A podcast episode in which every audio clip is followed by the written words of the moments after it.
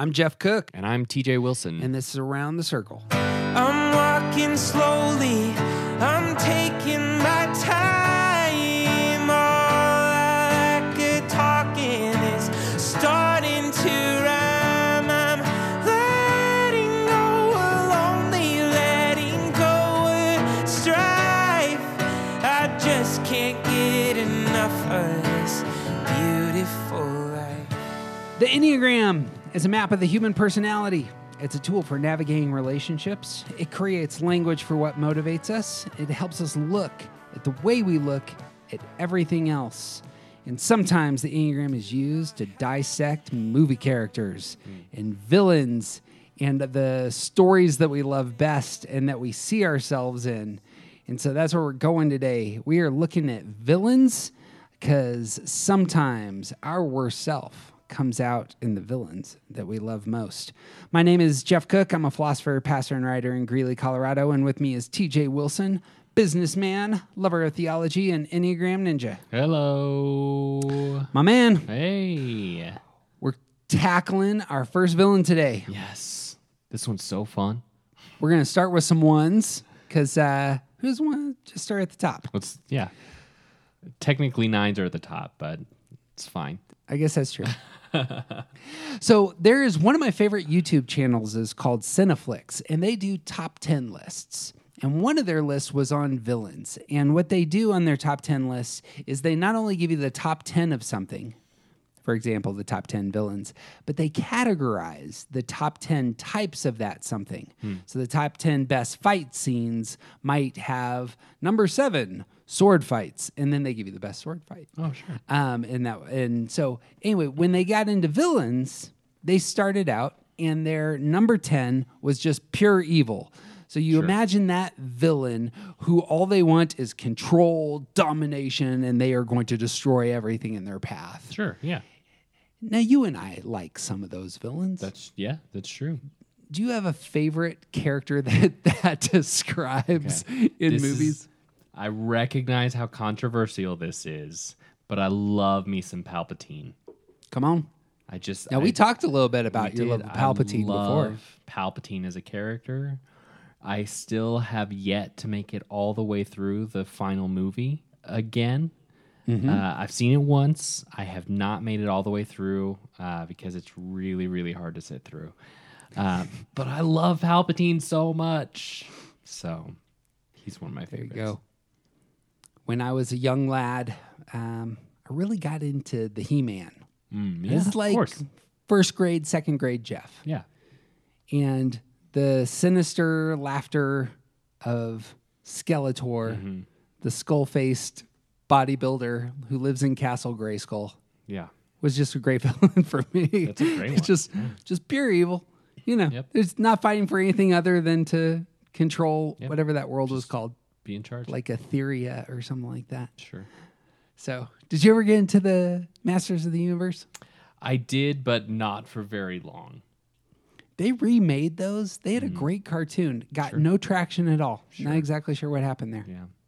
And then, of course, the Dolph Lundgren movie is. the incredible and amazing and awesome movie that I really need to see again. Because I only have this really great vision of it in my head, and I know Yeah. for sure that it's not that good. It's B movie gloriousness. It's like what you would watch at a middle school party Friday night, and by party I mean me and four other guys in a two pound bag of M and M's. You said party. That's a is that does that count That's as a party? Yeah. All right, so we are jumping into the ones today. Now there was a great list. I'm going to cite it next time. I've I've forgotten the author, but they did a list on Enneagram villains, and they gave each of the types a name. And when talking about ones, they described this character as ordered insanity. Hmm. And some of the ones who we typed as villains, who are ones, were Agent Smith from The Matrix, yeah. Excellent. Amon Goth from Schindler's List, Ed Rooney from Ferris Bueller's Day Off. Perfect. Yep. Uh, you got some classics like Javert from Les Mis. Great. All black and, And- Yeah. I believe it's the case. Last time we talked a little bit about Dolores Abernathy Yeah. and her oneness that comes out in Westworld. Yeah. But but we still didn't talk about it that much because you have not finished season 3 yet. because I'm messing with your spoilers. I'll mention a couple of choice quotes from each of these characters at the end just because they're kind of fun. Once we play out this theory, we can say, notice how this plays out in these other five characters. But you and I decided on our favorite, Yep. our favorite one villain. It is the one and only Annie Wilkes from Misery, played by the incomparable Kathy Bates. Annie Wilkes, one of two Stephen King villains that made our list. Yeah. You a Stephen King guy? I have I've read a handful of his books. I appreciate how incredible he is, and his book on writing is one of the best books I've ever read. And I do not care for horror at all. So Ooh, he- he's got some other stuff. He does, but I mean his his writing style is is such that like it Yeah. it's horror. It's It comes across that way. Yeah. Man, I, that's all I read from fifth grade to 10th grade was Sure. just the Stephen King canon. yeah.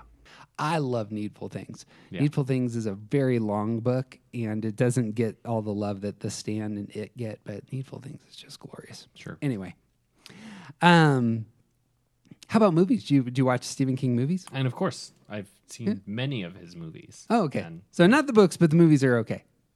Uh, I, mean, even the movies, like a lot of it is so much of his canon is horror. Yeah. Um, so I, I love a lot of the stuff that isn't. Uh, a lot of the stuff that I mean, just like he he I feel is a classic thing to point to of how the book is almost always better. Like True. So many of his movies, like the book Yeah. is just like as good as the movie could be. The book is just better. Yeah. So the there's a fa- there's a famous story of uh, Rob Reiner picked up one of his short stories called The Body, and he made it into a uh, movie about four teenage boys going to find a body, and it got named Stand by Me. Stephen King had had like 15 of his movies made or books made into movies, mm-hmm. and when the movie ended, Stephen King got up and left. And he composed himself for 15 for like 15 20 minutes and then he came back in and he said to Reiner after getting himself together you're the first person who's made one of my books into a movie like essentially mm, like Sure, this yeah. was this was so Im- important to me to be able to see Yeah. my vision on the screen I've never had it happen before and he had had all these other movies yeah, made of his stuff yeah. so misery did you ever read misery I read parts of Misery, but Yeah. most of my reading of Stephen King happened when I was younger than I should have. So that's yeah, that What- actually what- could what be why? I don't like horror. Is because I, re- I read Stephen King when I was too young. I just should not have started when I was 8 Seriously, bad news bears. So, for those of you who aren't familiar with Misery, Misery is the story of a famous author, Paul Sheldon, who is rescued from a mountain car crash by his number one fan. Your number one fan. He gets in a car crash in like nowhere, Colorado. Um, and Paul comes to realize after he wakes up that he is receiving a medical care from a crazy person. Right. And that's the story. Right. So, um, what do you think of when you think of Annie Wilkes in Misery? So I don't want to. I don't want to expose too much of how the rest of our conversation is going to go, but um, I think I think that Annie Wilkes is going to be a really great example of needing to explore the motivation and not the behavior, hmm. because she so easily comes across as like the type of character who is doing everything that she can for another person. And and I think like the the crux of what we're going to be sort of debating throughout this is is that I think that she easily comes across as a two, Yeah. like a really Yeah. really dominant, overpowering two character. Ah, sure. but you see like as she as you explore why she's doing what she's doing a little bit more like you start to see this really interesting piece behind her behavior that like like she so desperately wants to do good she wants she wants to be good and help him improve himself Yep. and the crazy part is the part that attaches him, herself to him. Yeah, that's going to get exposed. That's uh, real early on, actually. uh In as we as we get into this, there's a bunch of quotes Yeah. uh, on exactly that front, on doing good and her motive Yep. for helping this person, for helping quote unquote Right. this person. Right. um, My favorite thing about misery in this character actually comes from a uh, from on writing. Um, Stephen King spends a ton of time on misery in his book on writing because half of that book is is essentially an autobiography. If you if you get a chance to read it, um, he spends the first half on kind of his story, um, and he says uh, when he wrote this book, he starts this short story, and all of a sudden, this character, Annie Wilkes, takes over and he realizes he's the author in the story and this character is his drug addiction and he starts he starts picturing his drug addiction as this horrible nurse who is feeding him and he can't escape. And so, um, real early on in the book Misery, uh, King writes this. He says, 10 days after emerging from the dark cloud, Paul Sheldon discovered three things all simultaneously. The first was that Annie Wilkes had a great deal of Novril, which is the drug in, in the book. She had, in fact, a great many drugs of all kinds. The second was that he was hooked on Novril. And the third was that Annie Wilkes was dangerously crazy. Ah! It's such a good line. Spectacular. Super villainous one. Yeah. Image of drug addiction and the abuse it rots on a person. Awesome. Uh, by the way, Ca- uh, Kathy Bates.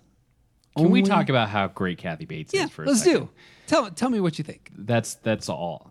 She's just unbelievable. The the range of of personality that she displays in this Yeah. movie alone is oh gosh, she's so good. I heard something to the extent, I kid you not, that they had Julia Roberts earmarked at the beginning as the the actress they wanted to play this role. So glad it wasn't Julia Roberts. Kathy Bates is the only actor to get an Academy Award for a Stephen King movie as an actor. Um, fun fact. So, um, I mean, James Caan is excellent, but also a little bit disposable. Like, like I, the if it weren't Kathy Bates, like Yeah. she carries the whole story. ooh, I, I Yeah, feel wait, like. wait, wait. You think that James Caan is just kind of a, a side? It. I think he's he's great in this role, but I feel like anyone could have done that. Oh, I see. When I see James Caan, he always strikes me as so confident and powerful hmm. in in in his movies and roles, and even in some parts of this movie. And the fact that he is absolutely out of control in this situation, Sure. that he just has no power really, aside from trying to be as you know as as sneaky as possible Right. just terrifies me. Sure.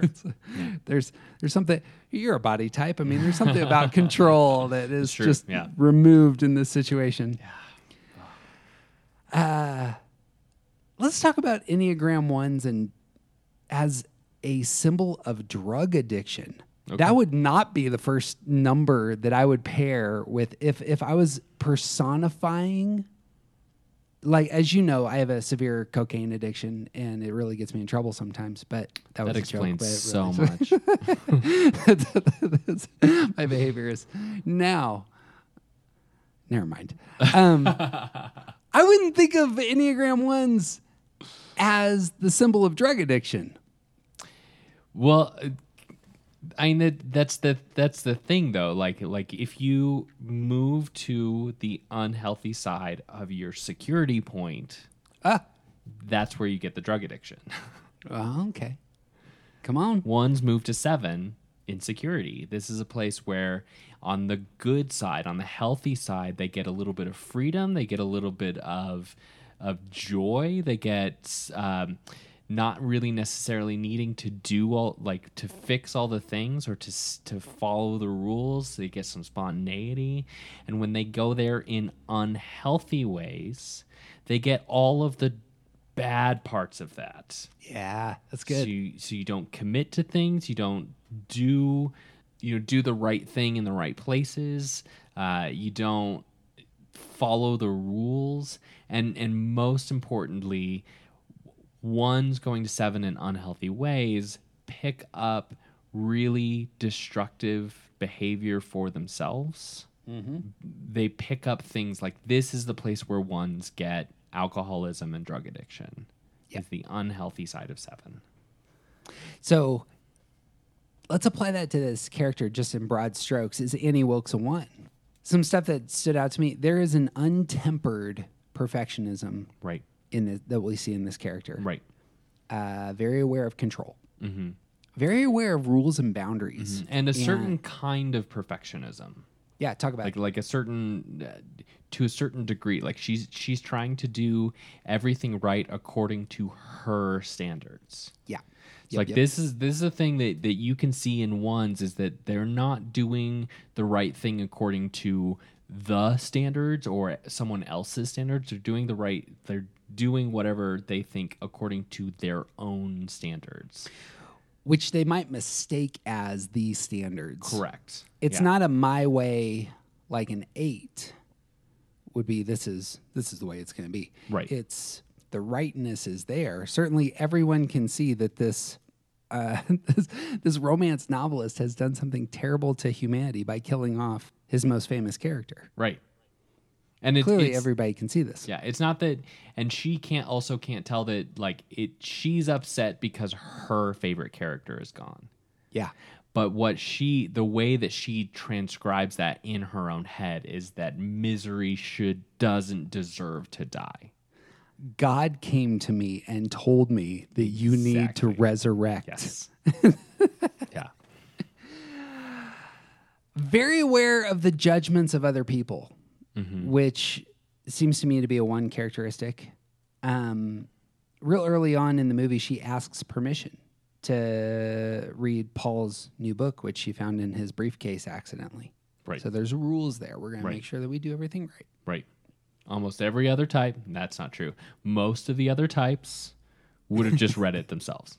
Like that dude was out for two straight days. I would have read the book already. Just he's he's under an overall. Come on. Yeah. She has a lot of joy at having her ideals realized. Mm-hmm. There's a dancing scene in the movie. Um, and it's just like, oh, this is her happiness. It's everything is right with the world. Yeah. Um, in the movie, she's very clean at first. Uh, cross is very prominent on her like black sweater. Mm-hmm. You know, it's like just this image of everything in its place. Mm-hmm. Well, and like, like looking at his house, at her house as she's exploring it, Yeah. when he escapes and he starts exploring Oh, her true. house, like, like everything is in place except that she lives alone in the Yeah. middle of nowhere. Right. True. And the, you'll you'll remember this. Uh, he accidentally knocks over a penguin Yeah, and puts it uh, in the it wrong faced the wrong direction, direction. because it always faces due south. Talk about that with ones. Well, like like there is a specific way that it's supposed to be. It it it it faces south for a reason, and if it's not facing south, it's out of place. Yes. And she knows that he's out because of her perfectionism. Right. You see it there. And of course, she has lunatic outbursts of anger, Mm-hmm. and they almost entirely come when her ideals aren't realized. Right. Uh, at one point, she says, The main reason I've never been more popular is because of my temper. Right. right. Well, and, and so that that that pretty firmly puts her in the, in the body triad. Um, eights are much more likely to have anger come out of them in conflict situations not in these weirdly inappropriate ways like her. Yeah. Um, nines and ones both like that anger will come out in inappropriate ways, but for for nines, we're more likely to have anger come out of us sideways. Like it'll be really passive aggressive, or if it bursts out of us, it'll be at something that does not deserve anger at all Yep. but for ones like this it, it's like there's there's a tinge of resentment behind each of her big outbursts There it is. All right, you want to get into this movie? mm-hmm. All right, so for we're going to actually jump the the first 30 minutes are kind of setting up the scene which we've just talked about. There's a couple of interactions with with Annie that are strange, but they're calm. And Paul is looking for a way to get out and call someone. And Paul has written all kinds of books about Misery Chastain, who, as we said before, is Annie's favorite character. And just before the accident, Paul wrote a book based on his uh, experiences as, as a kid about, you know, slum kids. And he was waiting on the publication of the last Misery novel to kind of just be done with that whole season. And he was going to do some real work in his mind. Um, and that's when Paul gets in the car wreck. And here's what Paul knows that Annie doesn't he knows that he's killed off Misery in childbirth. And he needs to get out of this house before she reads that book. And he gets the new book wakes Paul up one evening and that's when like the you know the camera goes up you see her face there's like lightning and Annie says You, you dirty bird. How could you? She can't be dead. Misery Chastain cannot be dead. and Paul already has the excuse in mind Annie, in 1871, women often died in childbirth. But her spirit is the important thing, and Misery's spirit is still alive. and he's trying to reason with her mm-hmm. we don't reason I don't want her dead! I want her! And you murdered her! No. I thought you were good, Paul. there's the there's a, v- a very right wrong justice oriented mm-hmm. character But you're not good. You're just another lying old dirty birdie. And I don't think I better be around you for a while. And don't even think about anybody coming for you. Not the doctors, not your agent, not your family. Because I never called them. Nobody knows you're here. And you better hope nothing happens to me. Because if I die, you die. boom door shuts and here we go what do you see here so she like like such an interesting turn. Like this is this is the first moment where we start to really know that like he's in very serious danger with her. Like it seems like she sums off for most of the rest of the film but uh like this is the first time where it's like uh-oh he's she's gonna kill him. She's gonna kill him. Yep. and her reaction is so like this is the wrong thing. Like it's not that she does not recognize that that she is obsessed with misery she thinks that it's wrong that misery should die in this way and she Yeah. will not accept any of his reasons or the fact that his character is someone that he doesn't want to write anymore mm. like he does not have agency in this situation misery must exist Yes. He has spoiled her happy place here. Yeah. Like, what else does she have but these romance right novels? yeah Very. What I saw here is this is her reactive side is coming out here. Mm-hmm. Something bad has happened to the ideals that I have, the the vision I have for what I want the world to be like, and my my life to be like. And this person has destroyed it. And then the anger, just that's where the anger starts spilling over right her her anger at herself comes out in other scenes, mm-hmm. Um, but here is the real unhealthy. I don't know if you would call this frustration. What type of anger is this?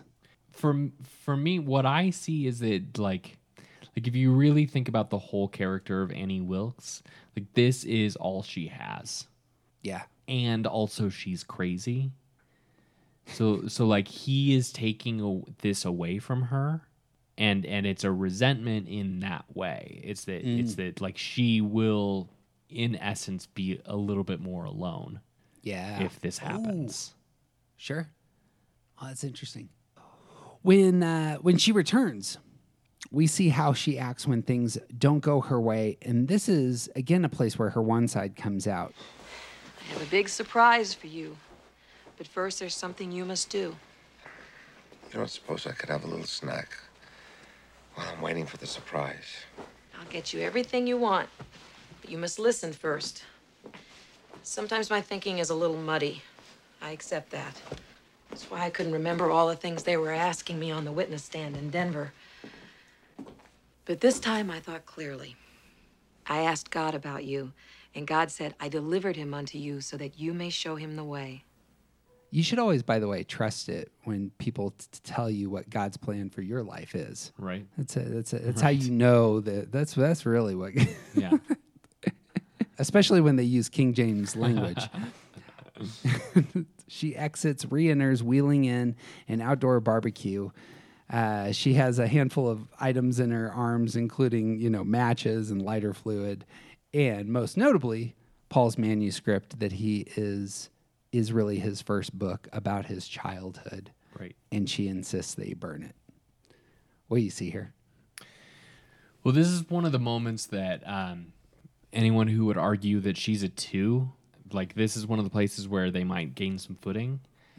Uh, because it seems like she is trying to help him, but trying to help him in the way that she thinks he needs help, not like what's actually helpful to him. Yeah. There's there's some very unhealthy two-ishness about how she behaves, particularly in this scene and like i think that that does stand out to me a lot but tying in the god told me to do this factor is like like she's she's not she's clearly not trying to help him she thinks that that this is god telling her to do this mm-hmm.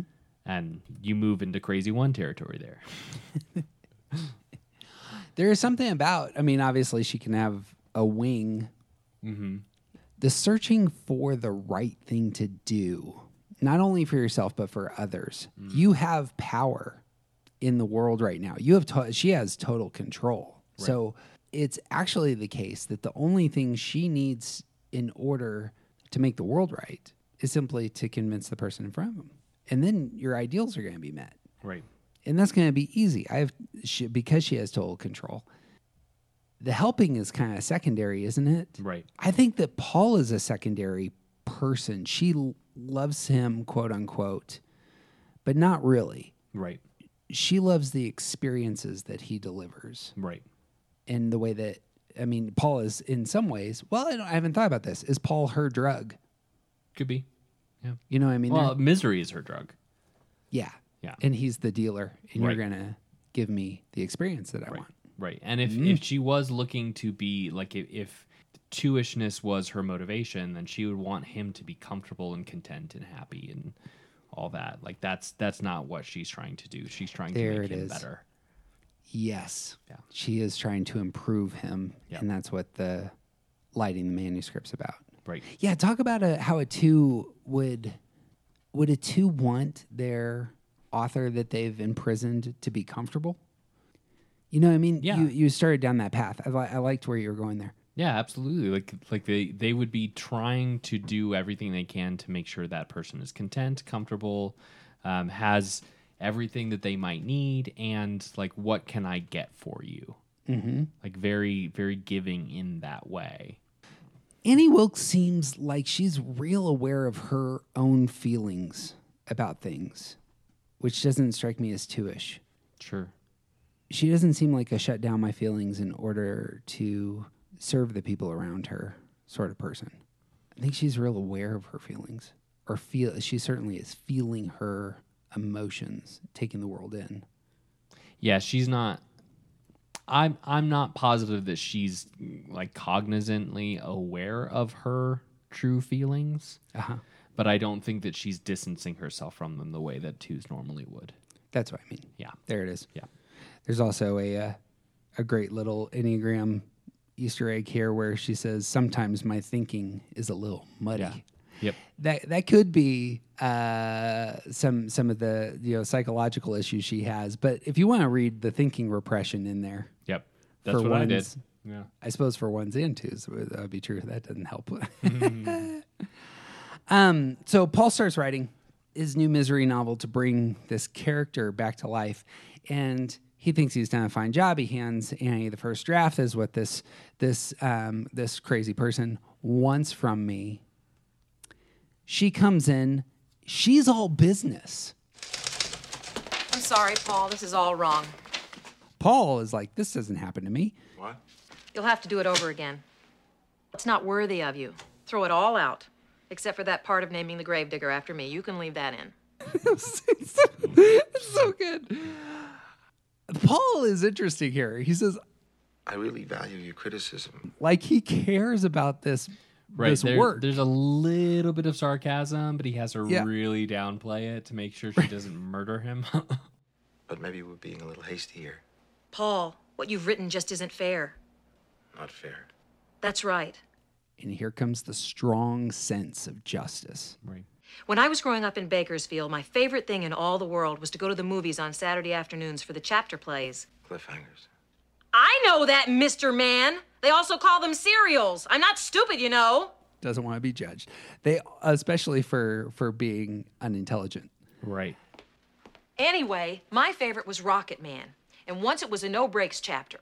And the bad guy stuck him in a car on a mountain road, and knocked him out, and welded the doors shut, and tore out the brakes, and started him to his death. And he woke up and tried to steer and tried to get out, but the car went off a cliff before he could escape. And it crashed and burned, and I was so upset and excited. And the next week, you better believe I was first in line. And they always start with the end of the last week. And there was Rocket Man trying to get out. And here comes the cliff.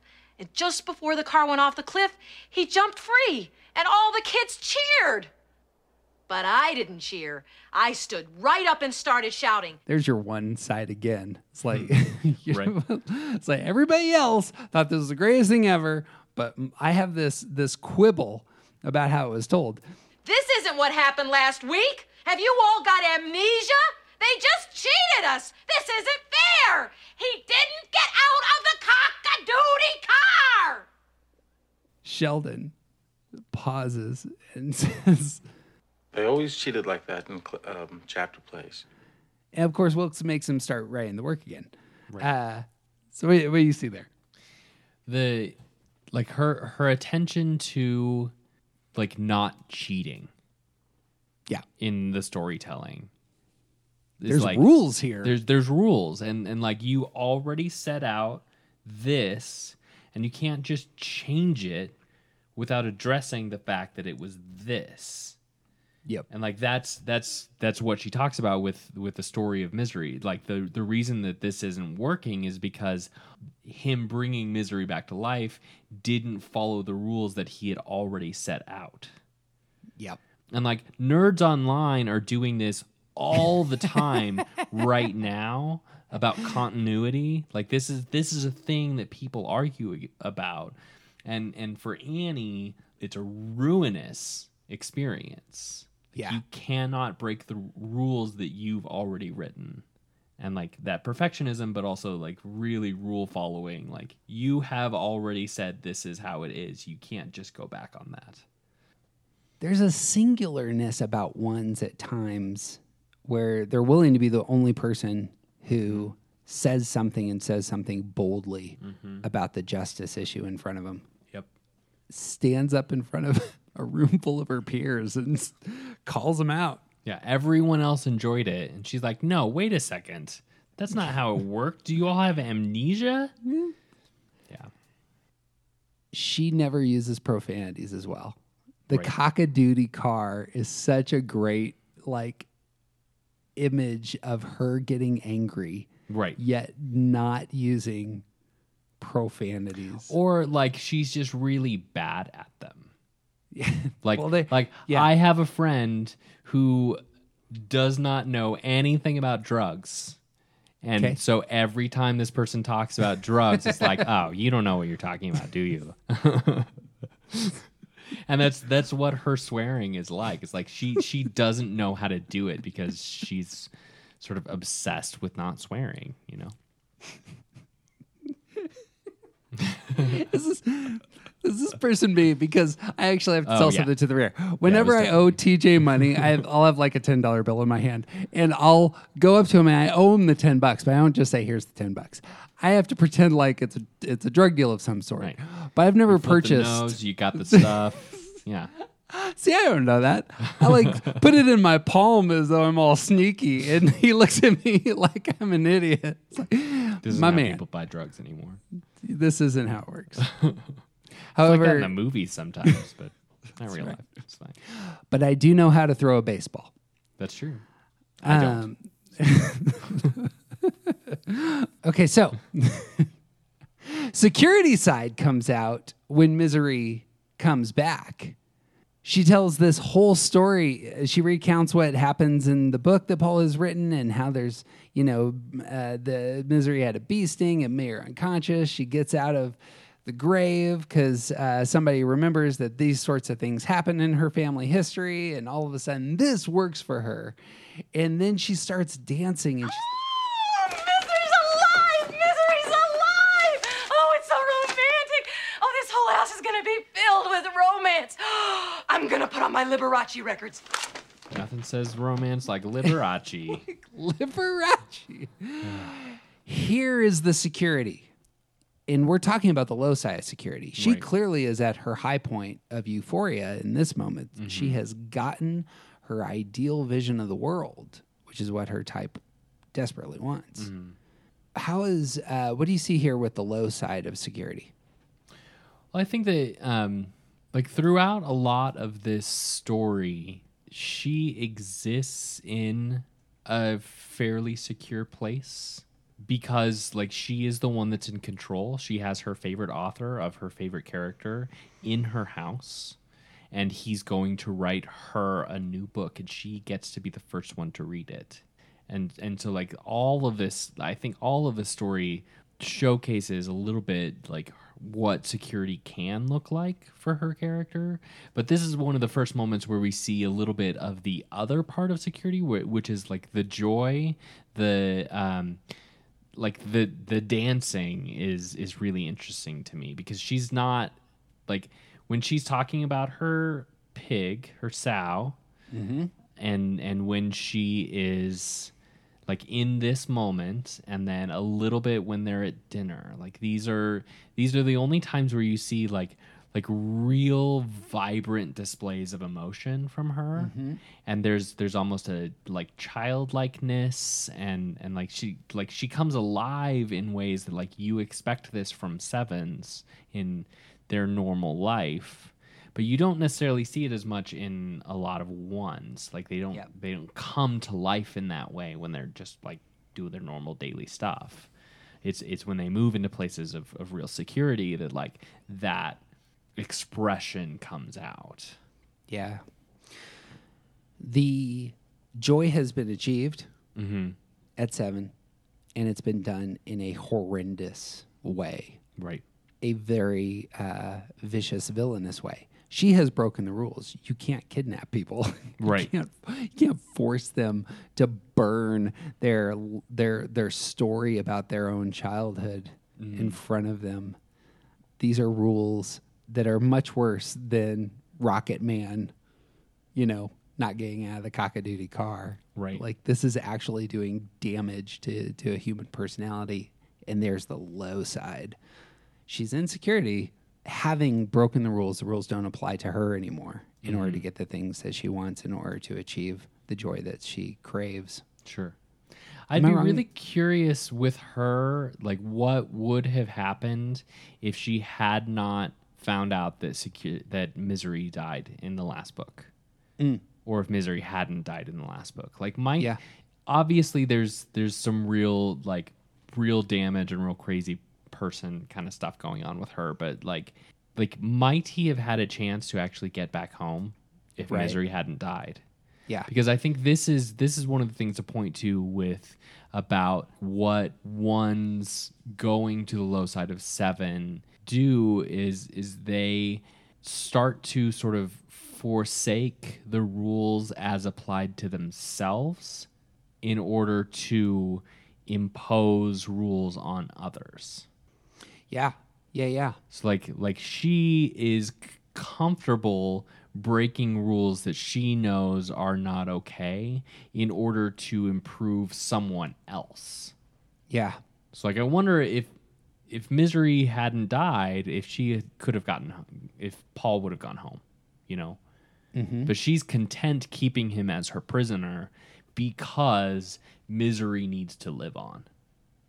Yeah, we had mentioned this with our first podcast on ones that there's an ends justifying the means mm-hmm. temptation for ones at this point. Right. Yeah. So the yeah this exuberance at getting what she wants, like it it almost it it makes it okay that she's breaking all these other rules. Yeah. She's all about no profanities, no profanities. The swearing, Paul. The, uh, the profanity bothers you. It has no nobility. Everybody talks like that. They do not. What do you think I say when I go to the feed store in town? Oh, now, Wally, give me a bag of that effing pig feed and 10 pounds of that bitchly cow corn. And in the bank, do I tell Mrs. Bollinger, oh, here's one big bastard of a check. Give me some of your Christing money? But when he, when when he sets the manuscript on fire at the end and then hits her mm-hmm. with the typewriter, she just yells out. I'm gonna kill you, you lying cocksucker! it's so Yeah. funny. It's Like just- what? like that might be the worst thing that's said in the entire film. It totally is. It's just like, whoa. It's, it's one of those. Stephen King's really good with those kinds of profanities that Yeah. they're not just the common ones. They're like these ones that are slightly off that have Yeah. some real ravenous heart to them. yeah. So, moving further into the low side of security, we said last time that from the low side of security, ones unconstrained by rules and boundaries like sevens may turn their judgmentalism on others and point out the defects of others, making them feel tainted and flawed. Got any thoughts on that with this this character? Well, I think like seeing the way that she approaches like we only really see her interact with Paul ever, but seeing the way that she approaches how he does things, like like each moment that sh- that he does something that she doesn't like, it's like she spills soup because he made her angry. Look what you Yes. made me do. Yeah. Yep. Um, There's- like it's, there's it's always turned against him that he Yeah. did something wrong. Let's talk about that because I see that in myself quite a bit. It's both I'm angry at the person, I'm also angry at myself for messing up. She messes up in that scene where she spills the soup. Yeah. She knows it's an error. She Yep. spilled soup on her favorite author. Yep. and yet she immediately goes to blame Yeah. him and judge him for look at what you made me do. I didn't make the error. There's no taint inside Right. of me. It was Right. clearly your fault. Right. But like while in the same breath acknowledging out loud that she made made an error. Yes. Yeah. Same story with the paper. There's she buys really expensive paper. She wants Mm-hmm. this to be the best. It smudges, and Paul shows her that it smudges. Now she's made an error, but it's clearly his fault for being too picky Right. about the the stuff that he works with. And haven't you realized how much I do for you? There's another kind of two scene there. that Right, yeah. There's some language there that ha- you haven't acknowledged. But notice that it's it it's not about acknowledgement. The whole thing is because she did the wrong thing. How could she have possibly known that that paper smudges? She got the most expensive one. Yep. Like it is the most expensive one. How like and and so her turn is because she messed up. It's Yep. not because he's not appreciative. He didn't even say, "Oh, you messed up." He said, "This paper smudges." But she internalizes that as her own fault. Yep. It's about her somehow. Yeah. She made a and, mistake. And as as the unhealth expresses itself, she turns that onto him in a way that like maybe you should appreciate me more. Yep. The move towards ones at the low side of security being unconstrained by rules and boundaries plays itself out in the most famous scene of this whole film. Um, which, by the way, Bravo called the it was number twelve on the list of scariest scenes ever, according to Bravo. It's excellent. And this I is couldn't where- even watch it all the way through. and this one, it's terrifying. I, I've seen it before. It's just awful. It's great. I actually did watch it and saw a lot more of the details that I think I had before because the first time I saw it or the other times I've seen it, I, I'm sure I closed my eyes. sure. Yeah. Uh, this time I actually watched it, I was like, oh, Yeah. apparent it was it freaked one of them out. Like it really emotionally affected one of them in the I filming of this scene. Yeah. Um here's the here's the setup. Wilkes has discovered that Sheldon has been out in the house. That he's picked the lock and he's gone out. Now she knows that he has done this a couple times, but this time she calls him out on it. She comes in and she drugs him and she searches his room. And when he wakes up, she confronts him. I know I left my scrapbook out. And that's the turn. He's hmm. been out in the house before. He realizes the phones are all dead. But this is different. I can imagine what you might be thinking of me. Right. So talk about just that setup. So within the scrapbook, we find out all of these like we we see all of these mysterious deaths that are somehow connected to her mm-hmm. that she has put into a scrapbook, Yes. which obviously means that she's connected to them mm-hmm. and possibly even is a baby murderer. Yep. And now he knows that about her. Obviously if if this stuff was happening in her past it's not new information to her. Mm-hmm. But now he can see that. Now mm-hmm. he knows how bad she is. There is I break rules. yeah. And I know I break rules mm-hmm. going on with with the killings that are in these in this book. right. She's exposed here and she knows he's judging her. right Her favorite person in the world, or this Yep. person who's so important to her, is judging her. yep What do you do in that situation as a woman? right Oh, that's gonna. So she says, But you see, Paul, it's all okay. Last night it came so clear. I realize you just need more time. Eventually, you'll come to accept the idea of being here. these great ideals, right which you're gonna adopt. you just need to get your head around the future. Paul, do you know about the early days at the Kimberley diamond mines? Do you know what they did to the native workers who stole diamonds? Don't worry, they didn't kill them. That would be like junking a Mercedes just because it had a broken spring. No, if they caught them, they had to make sure they could go on working, but they also had to make sure they could never run away. The operation was called hobbling. And he places a piece of wood between Paul's ankles. Paul. and then the world looks away from the screen It's like, oh, this what? I'll what are we doing here? but i'm not gonna watch this Whatever hobbling is. this is where James Caan is fantastic, actually, in this movie. He is terrified and trying to keep it together.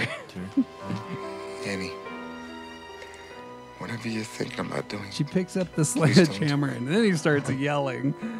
And then Wilkes Wilkes says, God, Shh, darling. Trust me. God's sake, It's for the best. Annie, please. bang.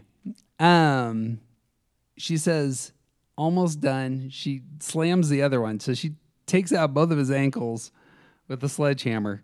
And then as she walks out, God, I love you. The the last line I've I'm not sure what to think on the last line aside from she's getting pleasure from the pain gifted this person. I don't what's going on there. to me it's it's um a, a deeper level of almost like ends justifying the means ideology Yeah. because like she needs to keep him there so much and like she just completely destroyed him but it's okay because she's doing it for love Yeah. She I think she's secure right now. yeah and this is her low side. Yeah. The rules don't apply to me. I'm realizing the ends Yep. that matter most, uh, apparently to God and of course to myself. Absolutely. Stephen King says something to the extent of this no profanities, thank you very much. However, you know, when your favorite writer tries to get out, you take an axe and hack off one of his feet. That's actually what happens in the book. Right. Yeah. Um, she cuts off one of his feet. She yeah. cuts off a foot with an axe and then she gets out a blowtorch and cauterizes it. So apparently, scene. apparently that was too much for uh, for the filmmaker for Rob Reiner. Sure.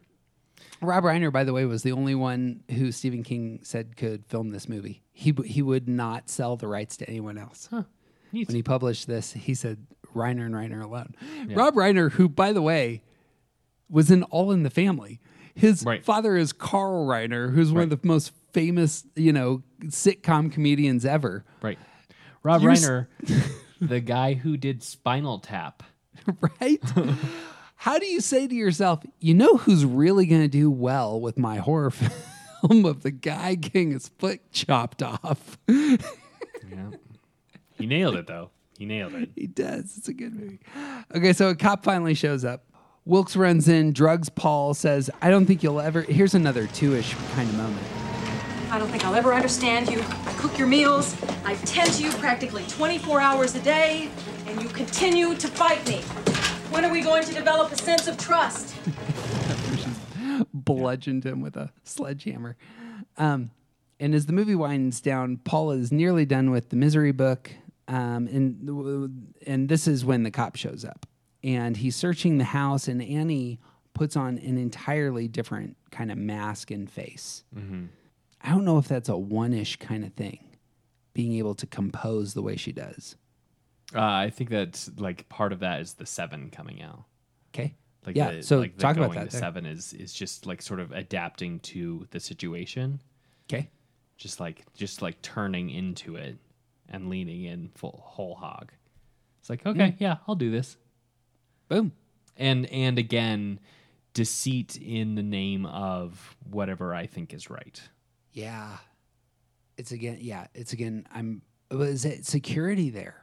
I mean, there's a cop looking for the author in your house. Right. Is that a place of security? That feels like that would be more stressful. You know what I mean? Well, she knows she's got she's got him hidden well Yeah. enough. Yeah. And she, she's also, and she's also armed apparently.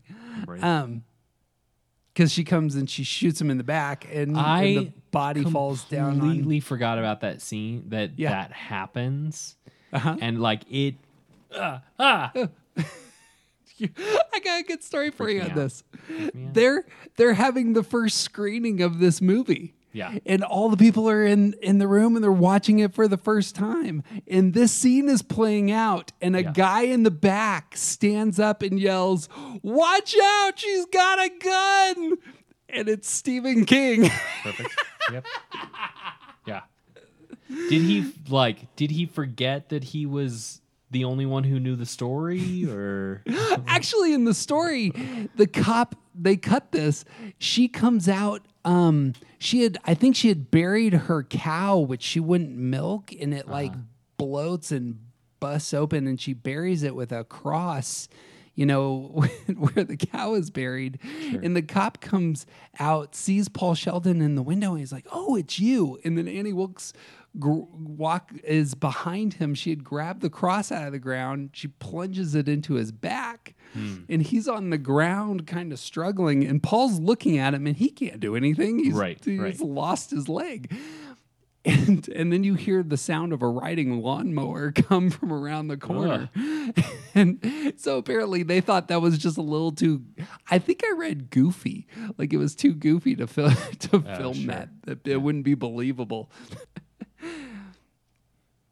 Funny? Annie shoots the cop in the back and says, You see, I've known for some time why I was chosen to save you.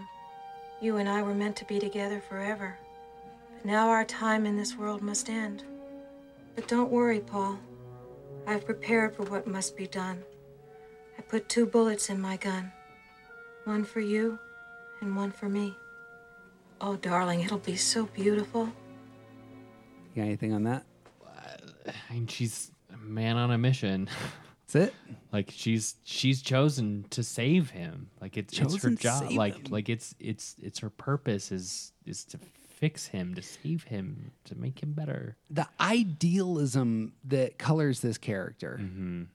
I think it's the way she overcomes her own deep insecurities. Sure. You know, she she is a leper who's been cast out from society. She's living out in the middle of you know the mountains out in the middle of nowhere. Right. Goes into town only to buy romance novels. Right. But here she says, "But of course, I have this special purpose." Right. And that's how she gets by in the world. Right. here's something interesting because in order to get out of this situation, Paul changes here. And Paul uses Annie's idealism to trap her, and he shifts and he promises to finish the book immediately and says, We need to give misery back to the world. When I finish, I'd like everything to be perfect. I'll need three things. You need a cigarette because you used to smoke, but you quit, except when you finish a book. And you have just one. And the match is to light it. And you need one glass of champagne. Dom Perignon. And Paul doesn't correct her, Dom Perignon it is. doesn't judge her, goes where she's at. He's learned his lessons. Yeah. Annie, uh, this is after, this is when they're doing the Dom Perignon stuff, but um, she has it all set up. He has the book. Did I do good? There it is. Yeah. She wants to be told that she's good in Yeah. this moment. And Paul says, You did perfect. there's the oneness. Does a two need that to be good? It would be different, wouldn't it, for a two? Two twos want the attention.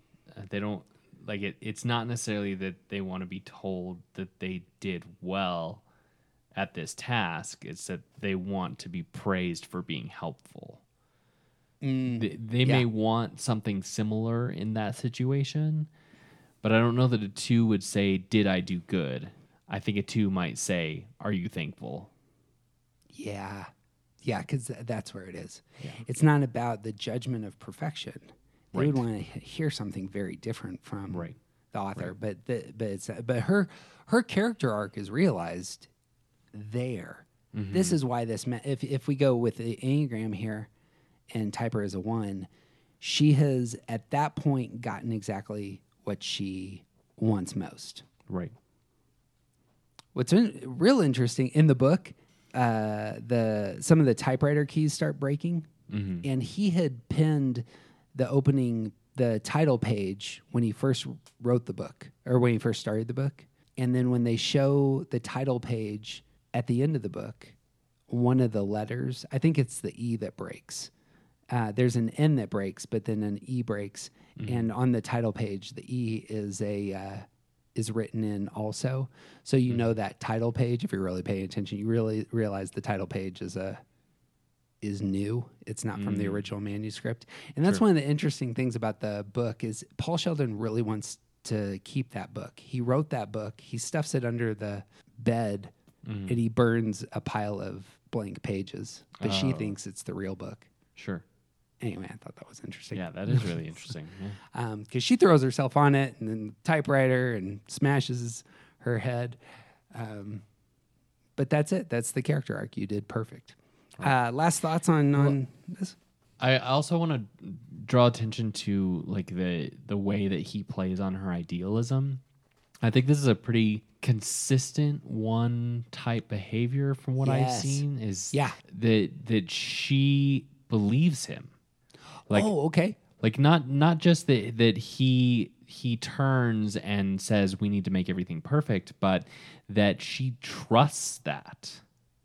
Like I've seen that in in so many of my one friends is that that they trust that other people want to do things the way that they think they should do them Yep. and and have this sort of idealized version vision of humanity anyone watching that situation should see the way that James Caan who was just drugged and thrown down the stairs and just watch her shoot a cop in the back with a double barrel shotgun Right. immediately says you're right let's do it your way Yeah. there's no way to trust that. Like he's Yes. lying. He's lying. And Unless. and unless you are the type of person that wants to see what you expect in other people. Yeah, that's what it is. Yeah. I hadn't thought about that. Like that's that's entirely right. I have these ideals. I'm just looking for other people to share my ideals. If they share my ideals, that's a place of connection. Right. And he can lie to her all day long. Right. But She'll believe it. He he clearly shares the the ideals. Right. And it's not just the it's it's the sense of right and wrong. He has agreed with God's plan, with my plan, with the ideals I have. Right. Just all over that character. Right. Bang. Last word before we uh, before we do just a quick through with some other villainous ones. Uh, anything else on this character? Um, we didn't talk about the scene at all, but the the, um, the scene where she where it's raining is In- another real like real one moment for me. Where she's disheveled. Yes, because all of a sudden you see her like all of the other times that we see this her her sort of judgment of herself come out it, it Yeah. comes out uh, turned against him Oh. this is one of the first moments where we see her and and this might be entirely due to the brilliance of Kathy Bates because I can, honestly can't remember any lines about it but you can see that she feels like she is a terrible person Yeah, yeah, yeah, like you you can you can feel that emanating off of her character yeah. He's trying to talk her up yeah because he thinks he's gonna die. yeah and Didn't she, have a gun in that situation? Wasn't Yes. she gonna? Yep. right. That's that's where she talks first talks about the gun. Like she t- sometimes gets it out and thinks about killing herself because she's terrible. yeah, that's it. Right. Yeah, because she thinks she doesn't deserve to live, and like it's just yeah, just Kathy Bates is amazing, and also that scene was like, oh, she hates herself. Yeah. Yeah. Inward anger in deeply unhealthy ways. Mm-hmm.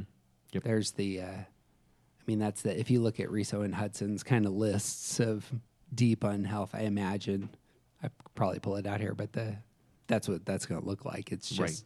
the self hatred. Yeah.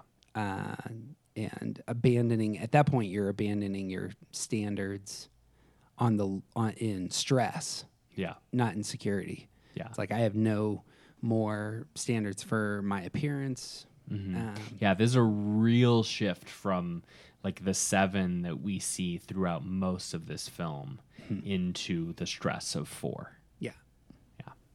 boom all right you want to talk about some uh, agent smith who's another great enneagram 1 villain Yep. My favorite line from The Matrix is this again, he's in a position of security. So, for those of you who are familiar with The Matrix, Agent Smith has Morpheus chained up in a chair. He's in total control. Right. And, and, and here's his little villain mo- monologue, but it comes out of the security. And he says, I'd like to share a revelation that I've had during my time here. It came to me when I tried to classify your species. And I realized that you're not actually mammals. Every mammal on this planet instinctively develops a natural equilibrium with the surrounding environment, but you humans do not.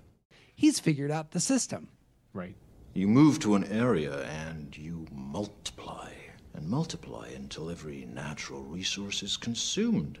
And the only way you can survive is to spread to another area.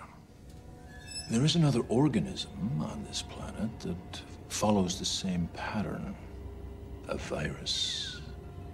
Human beings are a disease, a cancer of this planet. You are a plague. And we are the cure. We're going to wipe out all of humanity. Right. And The it's, it's, the, it's not destruction for destruction's sake. It's not to dominate humanity. It's not Yep. any of these things. It's because humanity is like the world is broken and humanity is the problem. We're going to fix the problem. Yep. Yeah. It's a ends justify the means move again. Right. And it comes out of that low side, villainous side of security. Right. Come on. Many of the, you know, the eradicate everybody kind of characters apparently are ones because the next villain I have on my list is Amon Goth from Schindler's List, who I've only seen this movie once. I would love to return to it, but I can't get up for it. That's I've watched fair. the it, I've watched the end of Schindler's List on YouTube at mm-hmm. least 30 times. Sure. Because I know how the story plays. I just can't get up for it. So some of this was new for me in in that I haven't seen the movie since high school. Yeah. But when Goth arrives, he says this, he's he's kind of preaching. Casimir the Great told the Jews they could come to Krakow. They came. They trundled their belongings into the city. They settled. They took hold. They prospered. In business, science, education, the arts. They came here with nothing. And they flourished. For six centuries, there has been a Jewish Krakow. By this evening, those six centuries are a rumor. They never happened. Today is history. Real similar to Agent Smith here. Yeah, he's fixing a problem. Yep. Where this gets interesting, it's the character arc for the villain. He's defending Oskar Schindler and Schindler's relationship with the Jews that uh, Schindler is trying to save. And he's defending Schindler to others. And he says, He likes women. He likes good looking women. He sees a beautiful woman, he doesn't think. He has so many women. they, they love him. yeah, they, they love him. I mean, he's married, yeah, but he's. All right, you know. She was Jewish. She shouldn't have done it. But you didn't see this girl. I saw this girl, and this girl was, whoa, she was very good looking. They cast a spell on you, you know, the Jews. When you work closely with them, like I do, you see this. They have this power. It's like a virus. Some of my men are infected with this virus. They should be pitied, not punished. They should receive treatment because this is as real as typhus. I see this all the time. It's a matter of money. Like he's going to buy people off. Right. Same story here, though, yeah? Right. Yeah. I mean, it's it's this is so much of Nazism and and Hitler's whole thing is that like the the Jewish people are a virus and we need to eradicate them in order for the rest of us to survive. There's something about the one here. It's the I don't want to be infected. Mhm. And if Yep. you have bad beliefs about what the infection is, Yeah. these other human beings are the infection. Right. That's just the do- the wide open door to villainy, to Right. to, to truly horrendous things. Right.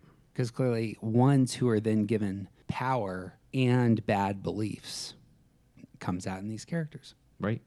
And it's okay to do whatever needs to be done to eradicate the problem. Mm. Another controlling one who's a villain is, of course, the Ed Rooney. Excellent. Vince Rooney. Yeah. My favorite scene with Ed Rooney is when he's in his office. This is exposing the heart of a, a one principle in a real unhealthy place. He says, he's talking about Ferris Bueller. I don't trust this kid any further than I can throw him. Well, with your bad knee, Ed, you shouldn't throw anybody.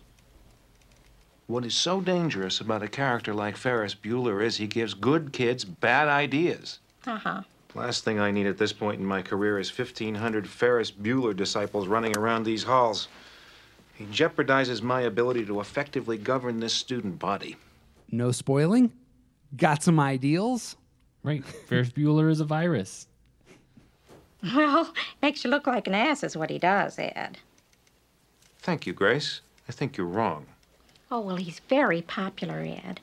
The sportos, the motorheads, geeks, sluts, bloods, wastoids, dweebies, dickheads. They all adore him. They think he's a righteous dude. There's something about like the elevation of this person who Ed Rooney has clearly shown is a toxin in his school. You know what I mean? Right. You're defending the evil that I have been employed to eradicate in this system. Right. And and not really even defending him, defending him by almost by proving my point. Yeah, he's so popular He's so like everyone, all of the people like him, which in Rooney's eyes is the problem. Yeah, that, that is the problem. She's not. that's right. And so that's why he says, That is why I have got to catch him this time. To show these kids that the example he sets is a first class ticket to nowhere. Oh, Ed, you sounded like Dirty Harry just then. Really? Uh huh. it's just, I just like that that image of this character as a one. Yeah. Yeah. It's good. And he's just trying to do his job. Well, talk about this. Is he is he a villain? Uh I think if you ask principals, no. right. If you ask kids who like to skip class, then of course he is. He might be breaking some uh, rules later on. Sure. Breaking into people's houses, Right. Right. for example, leaving the premises of his school, which he oversees. yeah. and- Yeah, justify the means. It's fine. Got to catch him. Classic one villain is Javert from Les Yep. Mis. Yep. Easy. Um, this is from the movie. I don't know if it's from the It's from the musical. It's not from the book. Yeah. It's the idea Is that right? is from the book, but this this direct line is not. uh, Javert there out in the darkness, a fugitive running, fallen from God, fallen from grace. Well, You should be sympathetic to this sort of person. Right. God be my witness, I never shall yield till we come face to face. He knows his way in the dark, mine is the way of the Lord. Those who follow the path of the righteous shall have their reward. Stars, scarce to be counted, filling the darkness with order and light. If you fall as Lucifer fell, you fall in flames. And so it must be, for it is written on the doorway to paradise that those who falter and those who fall must pay the price. Lord, let me find him, that I may see him safe behind bars. I will never rest till then. This I swear, this I swear by the stars. What do you see there? This is, and he's he's such a good representation of certainty in the face of right and wrong, without any room for subtlety. Mm-hmm. And, th- th- and that's that's what this whole story is about. Like a man steals a loaf of bread for because his sister's kids are hungry. Yeah. And he goes to jail and because he doesn't like jail and he tries to escape, he ends up being there for 19 years. Yeah. He goes to jail for 19 years for stealing a loaf of bread. Right. And so he gets out and But of and course it's he- wrong. Of course, yeah. I mean, he broke the law. And he tried to run away. And so he got more time. And that's Javert's whole attitude. And then he gets out and he tries to make a life for himself. But obviously he can't because felons aren't allowed to have lives. Yeah. You're just not. So so then he le- he he cheats. But then he becomes a mayor and he's he takes care of a ton of other people and like mm-hmm. like his his whole story is about him dedicating his life to taking care of other people. Doesn't matter. Doesn't matter because he broke the law. Because he's a runaway from justice. And Javert cannot accept that someone broke the law and didn't get their due punishment. Mm. And like like his his spoiler alert, he kills himself at the end of the story and his his suicide I've I've had this debate with several people over many years because his suicide is so necessary for his character because when it happens like what happens is that he recognizes that he cannot exist in a world where there's subtlety. Yes. Uh, his his standards of right and wrong are so severe and he can't get beyond them. Right. Cuz there's clearly there's you know Javert is is very much a Pharisee character who is exceedingly concerned with the small details. Right. But the bigger matters of justice, of grace, Right. of envy and rage. These are those are other matters. It's it's the rules. Right. And he can't and he can't get past the rules. Right. Well, d- d- so talk about the so he understands that he can't get past them and that's why his why he kills himself.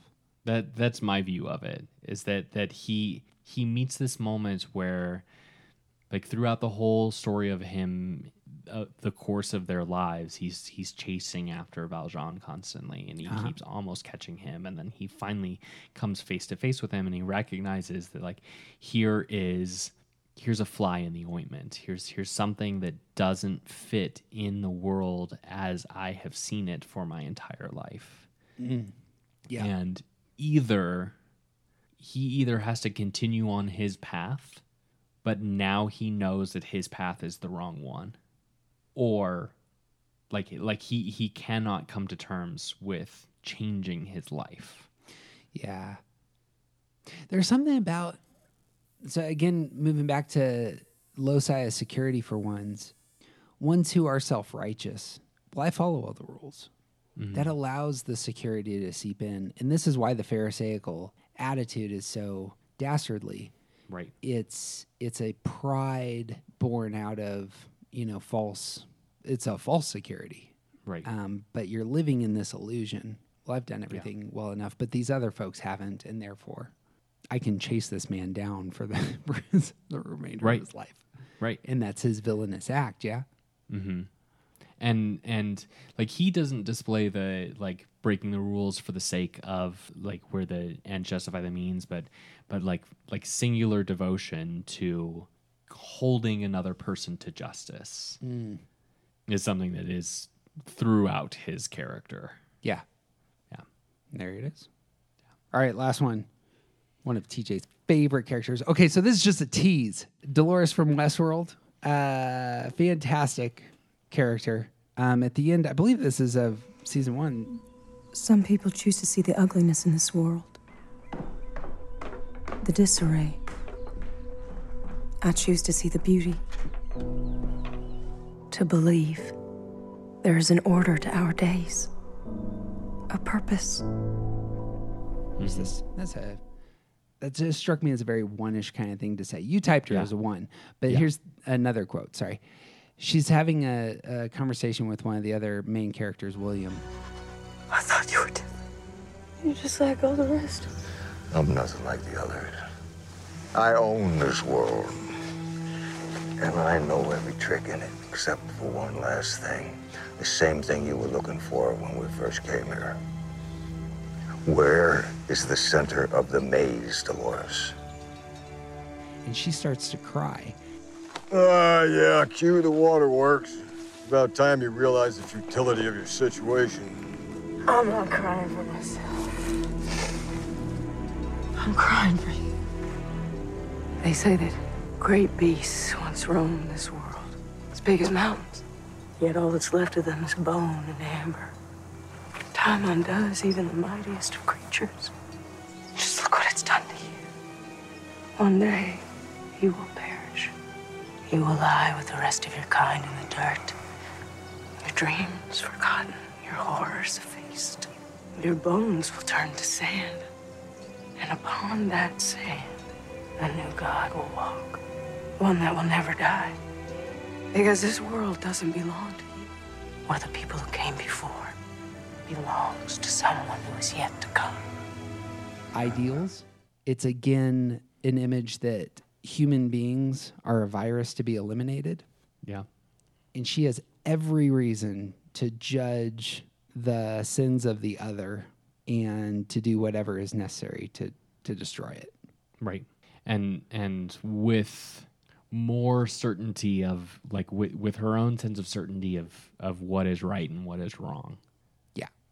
Her yeah, her moral code is going to be all over this character. Right. Right. In in terms of her choices and the methods she uses to advance the ideals that she has, yeah? Right. Yep. Which we would have so much more to say about if you had finished season three yet. Well, well we're we're going to come back to this. I'm sure we'll do a a, a one off, three off. That's probably true. Westworld typing throwdown. They've still got they they're definitely doing a season four. I suppose that's the case. We can't just do So, it until everything's We've got wrapped time. up. Yep. So coming in 2024, Yeah, right. we're gonna knock that sucker out. Uh, well, that's it. You got anything else? I I I feel like I'm a broken record, but a lot of the one villainous side comes out in breaking the rules for the sake of your ideals. Right. So for Right. ones like myself who are mm-hmm. out there who just want to know what it looks like for you to really go to the dark side. Yeah. Here, here, here's a bunch of characters for you. If you want to know whether or not what you're doing is wrong, look at the way that it affects the people around you. Hold. I've heard you say that we should we should hold all things loosely in other spheres. Uh, Maybe maybe ideals, your ideals can be tempered. Yeah. And as a one, I'll, I'll just let you know that's super easy to do. I don't know why that's so uh, difficult for other people. Notice my laughter. Hey, friend, it would mean the world to us if you took two seconds, wrote us a brief review, gave us some stars on your podcasting platform of choice. You can find all the links to all of our stuff at aroundthecircle.org. And of course, the best thing you can do is share this episode with one of your friends who is a Stephen King fan and just say, you have to listen to this. Or to one of your friends who's a one who really is villainous and, and doing all sorts of awful things. And or just a Kathy Bates fan. Kathy Bates fans. Be fine. Yeah. Music is by the collection and Tim Coons. And if you like these pop culture deep dives, you can connect with us on Patreon and give us some recommendations. Uh, hey, TJ, Yeah. you got anything else? I got nothing. He's TJ Wilson. He's officially awesome. My name is Jeff Cook, and who you aren't isn't interesting. Be who you are, and you'll set the world on fire. morning will come burning